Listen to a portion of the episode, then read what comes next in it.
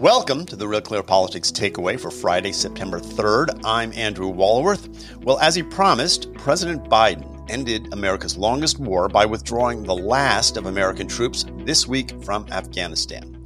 That decision, and what is widely perceived as a disastrous execution of the withdrawal strategy, will likely haunt Biden for some time to come, including in the 2022 midterms. Also, this week, Senator Joe Manchin from West Virginia once again laid claim to the title of most consequential person on Capitol Hill as he promoted what he called a strategic pause in the Democratic push for a big, expensive tax bill. But many believe that, at least these days on Capitol Hill, legislation delayed is legislation denied. So Democrats have a big decision on their hands about how to move forward. And in California, voters are already sending in their ballots for the recall election scheduled for September 14th. Recent polls seem to give Governor Gavin Newsom an advantage, but here's a news flash from the election teams at Real Clear Politics. Polls have been wrong in the past. Joining me to talk about all this are Tom Bevan, Real Clear Politics co founder and president, Carl Cannon, Washington Bureau Chief, and Phil Wegmann, White House correspondent.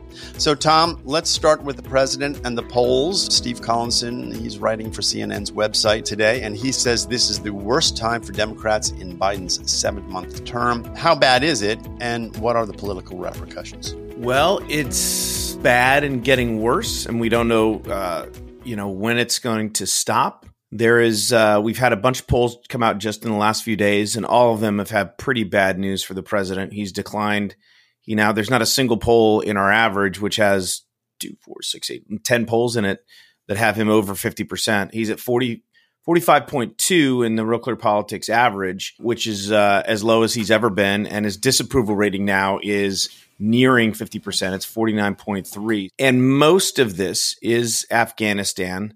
Uh, the Washington Post poll showed that a vast majority of folks um, approved of the, with the withdrawal, and but only uh, you know a handful approved of Biden's handling of the withdrawal, um, and that was among certainly among Republicans, but also among independents and most Democrats. And so it has been a real struggle for the administration. Um, and meanwhile, we've had COVID, we've had the storms, we've had wildfires, we've had uh, all sorts of other things going on. Uh, some real not great economic numbers this morning. A big miss on the jobs report, sort of added to Biden's woes. So I think I think it is.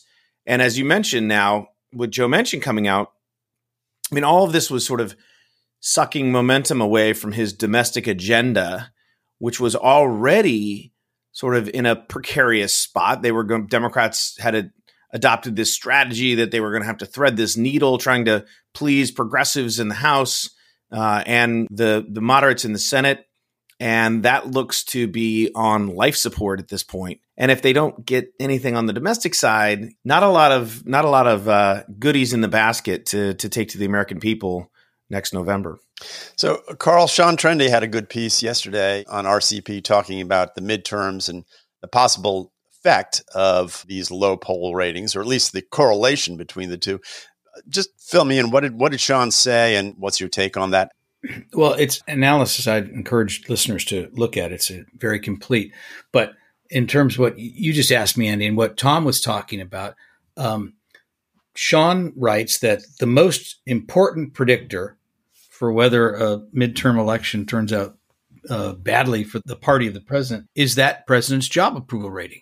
And 46% is almost like, you know, 50% is the magic number. You want to be above 50%. If you're above 50%, your party can withstand the natural tendency of midterms to go against the president. Below that, they can't.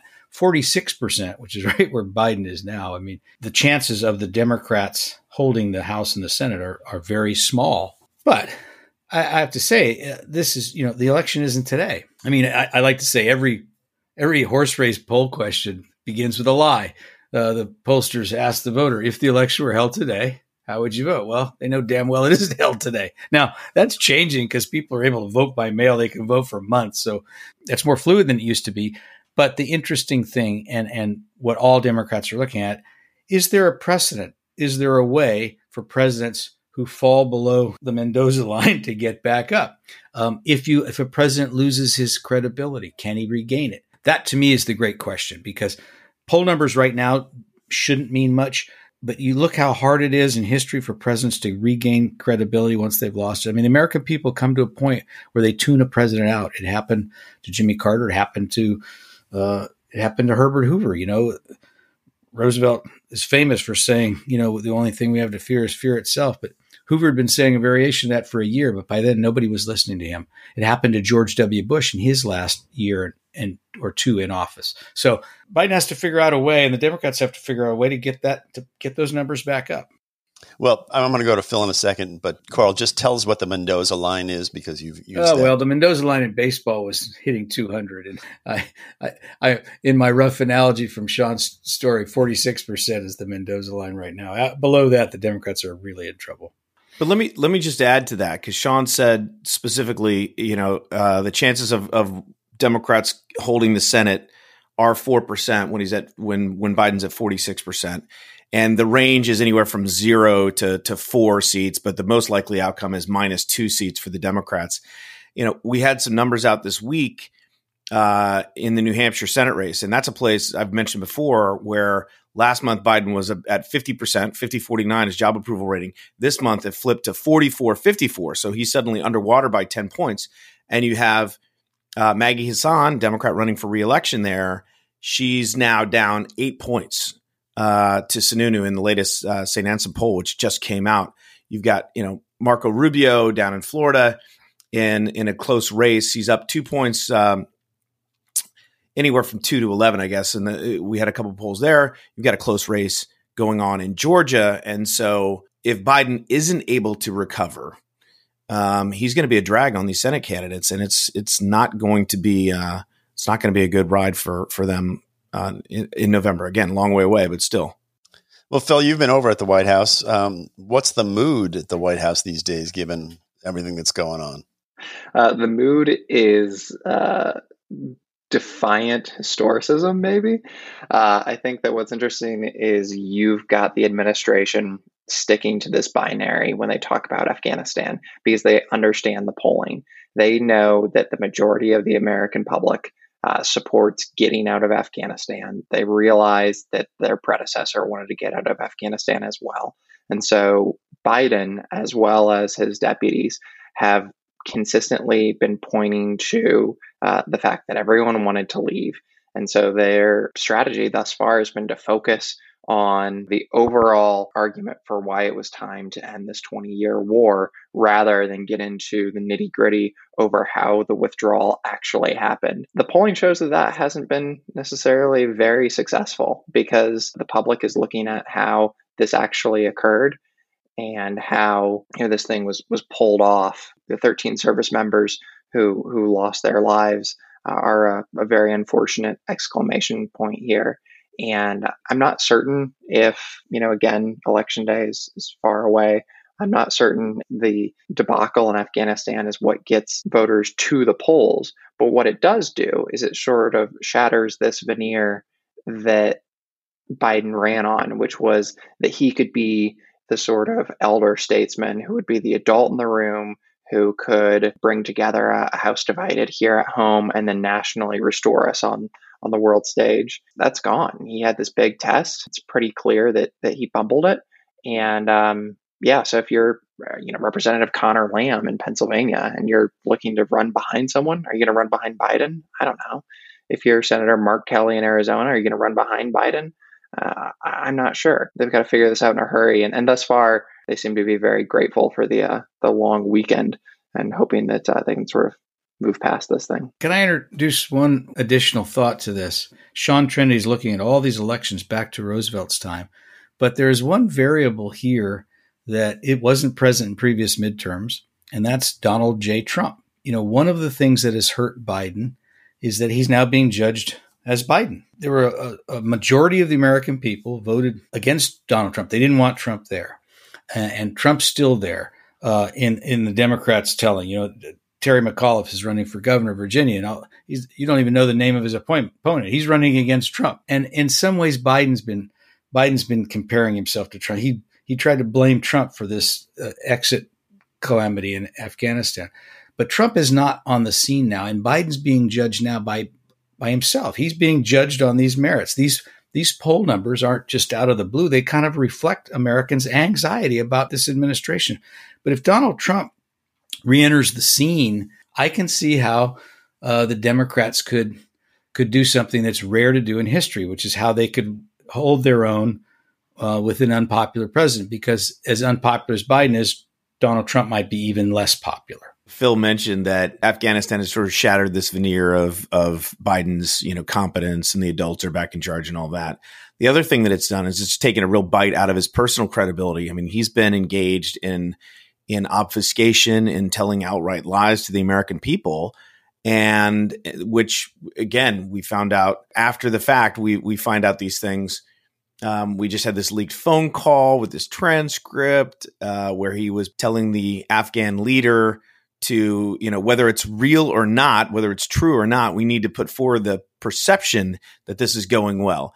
And that's the kind of stuff that that doesn't come back right? Once you sort of lose the the trust with the american people if they don't believe that you're telling them you're being straight with them and again that's what he promised that he would do during the campaign right? That donald trump was a was a congenital liar and that biden was a truth teller and he was always going to level with us whether it was good bad or otherwise um, that's the kind of stuff that once that's gone, that isn't coming back. Well, Tom, that's but that's the point I was making. Normally, you're right, but if Donald Trump if he announces he's running again, if he enters the arena in some way that he hasn't so far, um, and then it, it, becomes a comparison of Biden's credibility versus Trump's credibility. The only idea I was introducing is that this that might that might change the historic dynamic. I have no idea if it will, but that's what I was talking about. Can, can a president get back his credibility? Hard to do. But can a president compared to Donald Trump get back his credibility? Well, we don't know. Maybe. Phil, I want to talk about Joe Manchin in a second, but Tom brought up this phone conversation from July 23rd that Reuters reported. And uh, Reuters says they have a transcript of it, they've got a recording of it. So I don't think there's any question about the veracity of it. I'm just going to quote what President Ghani from Afghanistan told him. He said, Mr. President, we are facing a full scale invasion composed of Taliban, full Pakistani planning and logistical support, and at least 10 to 15,000 international terrorists, predominantly Pakistanis. Jen Psaki didn't deny it, but she said she wouldn't comment on it. To Tom's point, is this going to really test the credibility of the White House, especially if the press sort of presses him on the on this sort of thing. The last briefing that I was in on Wednesday, I wanted to ask Jen Psaki about her answer because thus far she has said, I'm not going to comment on private conversations. This is a very frustrating answer that I've also gotten uh, myself. For instance, when I put to her this question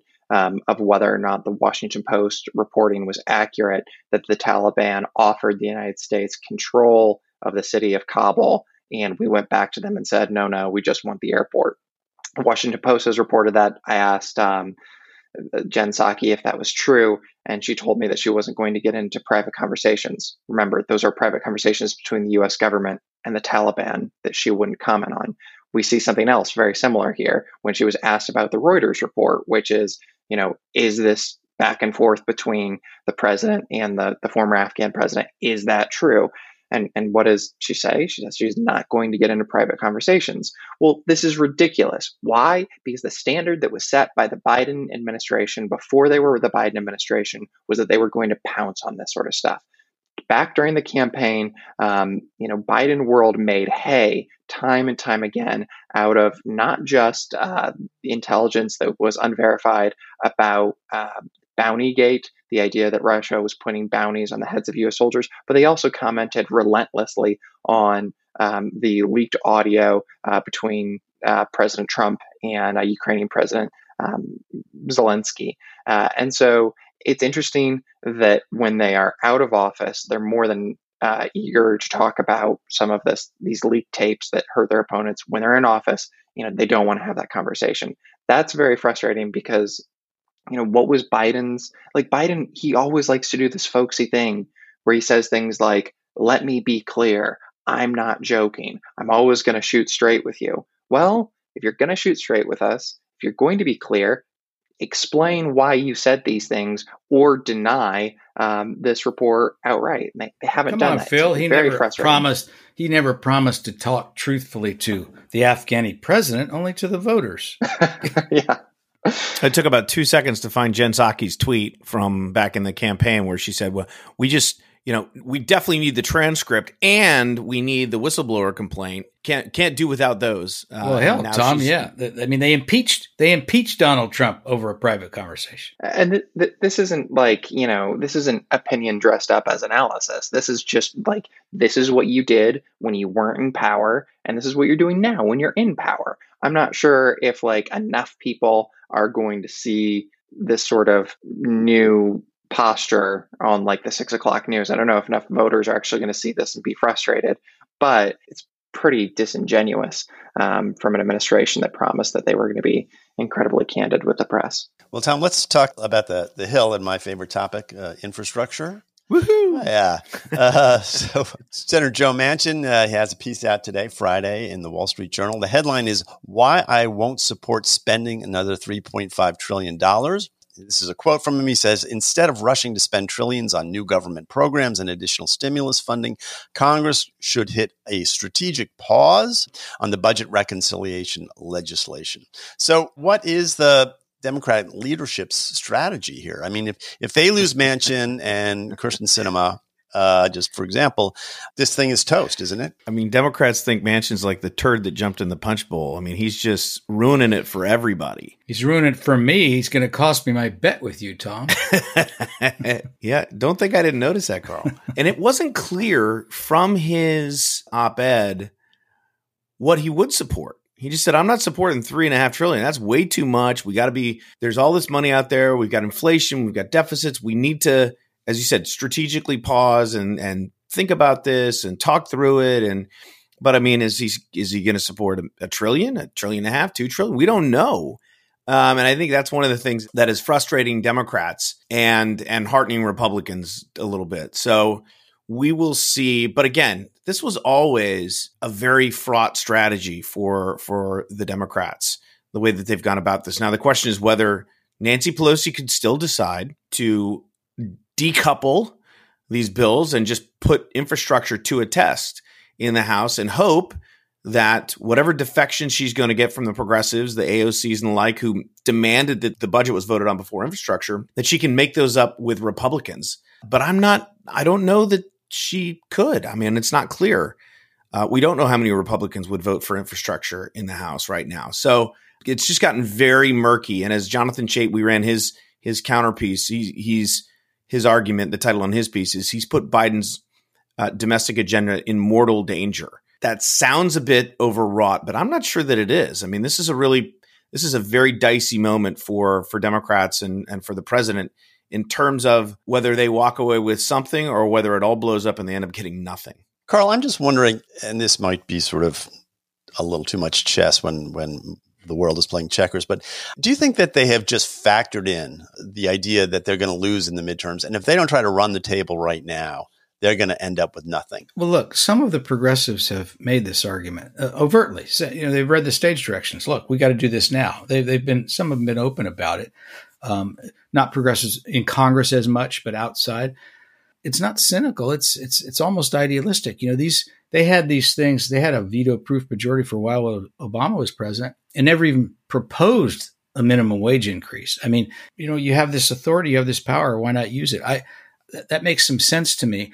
Although I do not think most Democrats are conceding the House yet. When they read Sean Trende's story over the weekend and digest the poll numbers, they may change their minds. But I don't think they're there yet anyway. So, what do you think? It's interesting because for Republicans, Joe Manchin seems to be a bit of a savior right now. At the same time, you've got uh, folks like Ted Cruz and others who are telling their House colleagues uh, not to count on them for the, the, the Senate to save them because if you read that op-ed, what is what is Manchin getting behind? He didn't say uh, no trillion dollar package. He said no to a $3.5 trillion package. So maybe there's something much smaller. Maybe there's some kind of compromise. And as as the the calendar starts to uh, you know tick down, maybe the the Biden White House decides that they're going to take half a loaf so that you know Democrats don't have to go to the voters empty handed. What is interesting here, though, is you know there hasn't been a Tea Party movement on the right. And I think a lot of that is because there's no credibility for a lot of these Republicans who are talking about debt and deficits because they talked about it during the Obama years. They promised they were going to do something. And then the moment they got into power, all of their considerations about uh, the balance sheet went out the window. But one one guy who you know can uh, stand up to his party right now is is Joe Manchin. Um, he seems to have some credibility, and he seems to be having a, a, bit of a lonely Tea Party. And his argument is, what happens during the next crisis? What are we going to do if we spend all this money now? Um, we're we're going to be shortchanged when we have to spend a lot of cash to combat you know the next terrorist attack, the next recession, um, the next pandemic. So um, it's it's an interesting uh, role for him to play. I'm not certain if in the end he's going to hold the line or or if he's going to you know settle for something much smaller. Uh, but it certainly is giving the, the Biden administration fits, and Joe Manchin has has never been more bold than right now. Well, Carl, let's go to California. Um, that recall election is coming up. That was a good week for Governor Newsom. It sounds like polls are uh, showing him uh, shoring up his lead, but it's a complicated vote. Uh, and it's really about turnout, it seems to me. How do you see it right now? And should the Democrats in California be happy with what the polls are showing? Well, uh, Susan Crabtree um, had a story for us this week about it. Yeah, this new poll shows that Newsom is weathering the recall effort, and he's, he's over 50% uh, in, in our poll average. Do not remove, 52.2%. Uh, uh, and that's, the, that's these new polls, Trafalgar, KABC, Survey USA uh, have him weathering it. But what you don't know is if those people will really vote. The one thing that worries Democrats there is Newsom seems to lack, and I won't say support in the Hispanic community, but uh, and that in California it's mostly Mexican Americans, but he he's not. There's no passion for him. There doesn't seem to be energy for him there. Uh, the best thing he's got going for him though, is this Republican field. Although the, you, you, say that the vote's complicated, the, that ballot, it's a weird one, right? You vote first. Do you want to impeach the guy? Do you want to recall him? Yes or no? Uh, if it's no, it's moot. But if it's yes, then you go to the second ballot and you don't know when you're filling out the second ballot how the first one's going to turn out. Then you have to do this as a California voter, this mental exercise. Okay, but if you did get rid of him, who would you get rid of? And, you know, there's all these little known Republicans like Kevin Faulconer, the former mayor of San Diego, very respectable and respected guy, but little known. And then, you know, Larry Elder and Caitlyn Jenner. So there is no Arnold Schwarzenegger this time, and there's no, there's not even a Cruz Bustamante this time. He was lieutenant governor uh, who was who was in in office when Gray Davis was recalled in 2003. So the numbers right now look good for Newsom, but as you say, we don't know how enthusiastic Democrats are and whether they return these ballots. We know that the Republicans are a real minority in their state, but they seem galvanized. And so it's a question of numbers versus passion. You know, uh, can 300 Spartans defeat 10,000 Persians? Probably not. They didn't the first time. Uh, and the numbers aren't that bad for Republicans in California. And the other thing is these early votes we learned last time, Democrats are more willing to fill out, you know, vote by mail and Republicans like to vote on the last day. So the expect, expectation is that those numbers will tighten. Tom, is there is there danger that with these poll numbers, Democrats will become complacent and just say, "Well, okay, it looks like we've got it. No need to vote," and uh, the Republicans will sneak it through.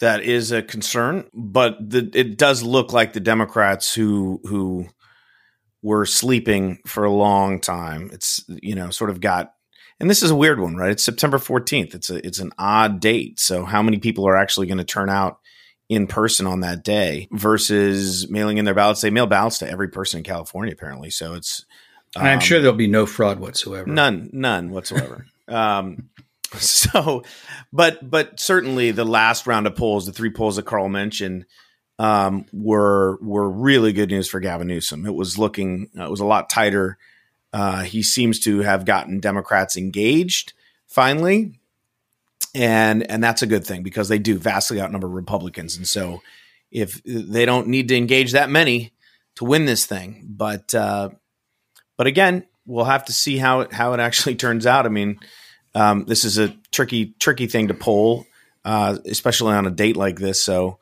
but right now, I think uh, I think it's an uphill battle for for the recall folks. So, what about Larry Elder? Um, you know, there was this piece in the LA Times, uh, it's a column calling Larry Elder, quote, the black face of white supremacy. Um, pretty ugly stuff, it seems to me. Ooh. What do you think?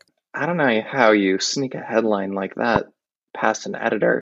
I know I know Larry Elder as sort of the uh, the radio talk show host who goes on Fox News. Um, not super familiar with his career, but every time I've listened to him or I've heard his arguments, he seems to be sort of uh, a mainstream conservative guy, and he doesn't uh, lend himself to the accusations in that piece.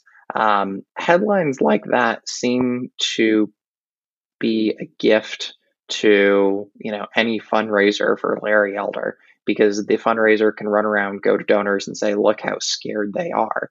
And I think that if if you're going to make that kind of argument, it does show that you're you're pr- pretty desperate. One thing about this race generally, though, is I, I, think that Newsom is taking it seriously now. He's been telling his voters that it's certainly possible for him to leave, and um, even if some of the shine has been taken off of uh, the Biden presidency in the last couple of weeks or the last couple of months, uh, Newsom certainly wants him out there in California.